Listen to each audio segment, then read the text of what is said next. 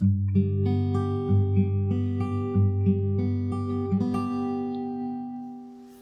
and welcome.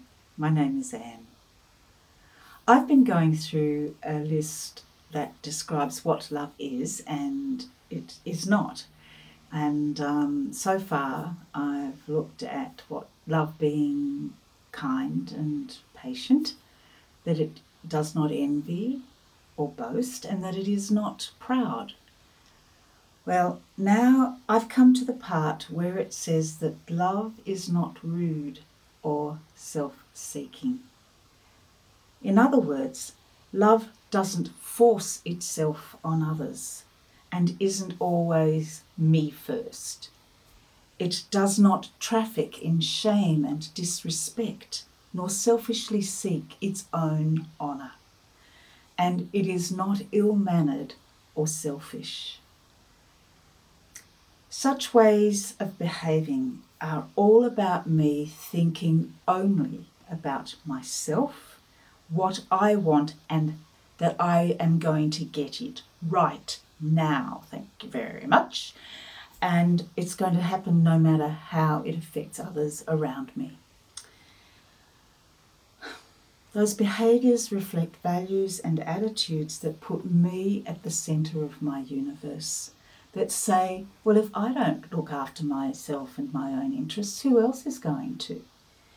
That tell me I deserve to have the things that I want when I want them, and that justify me manipulating and controlling other people and circumstances to get my own way. The phrase traffic in shame and disrespect is an interesting one. It comes from the Passion Translation. And it makes me wonder how many times I have done things like pushed in, criticised, or joked about someone when they're right in front of me and they've got people who are also there that, with whom they work or live. Um, when I put down someone by describing them in a dis- disrespectful way. I might say, "Oh, what an idiot! How could you do that? How couldn't? How come you couldn't work that one out?" When I talk over the top of someone, or when I'm doing other things while they're talking to me, which means that I'm not really listening to them and I don't really care what they're saying to me. And when I've redone what they've done, because I don't think what they've done is good enough. I remember when I've been on the receiving end of things just like that, they've made me feel so small and useless. I felt like a failure, wondered why they bother having me around and why they bother asking me to do things with them. Why did they want my help in the first place if all they're going to do is criticize it or do it themselves again. I've wondered whether maybe I should just leave or just stop trying.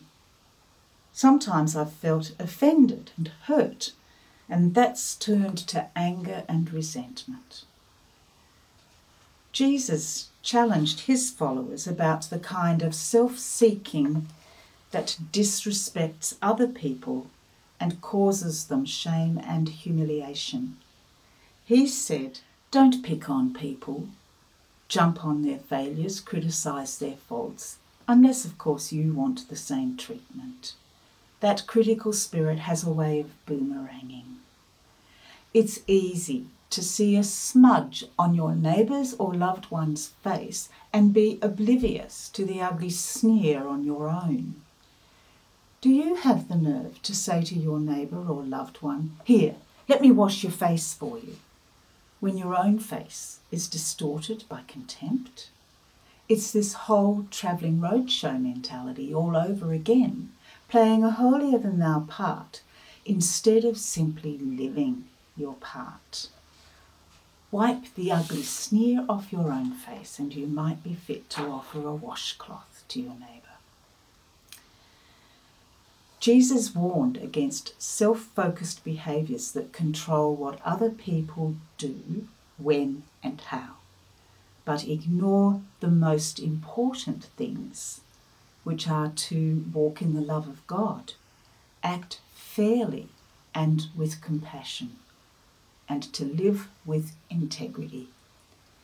Jesus also said that it is foolish to ignore the greed and self indulgence that live within, like germs. that happens when you and I self promote and act rudely, while ignoring the needs of people in my family, who are my friends, my neighbours, and others in the community.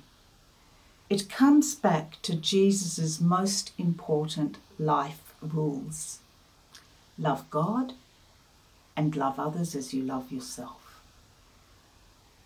When I am rude and self seeking, I need to come back to God and ask for a clean heart. In the Psalms, there is a wonderful prayer that I can pray when I realize my self focus has caused me to behave in unloving ways. It's in Psalm 51. Create a new, clean heart within me, O God. Fill me with pure thoughts and holy desires, ready to please you. Do not cast me from your presence or take your Holy Spirit from me. Restore to me the joy of your salvation and grant me a willing spirit to sustain me. If you identify with what I've been saying, this can be your prayer too. I'll see you tomorrow. Bye for now.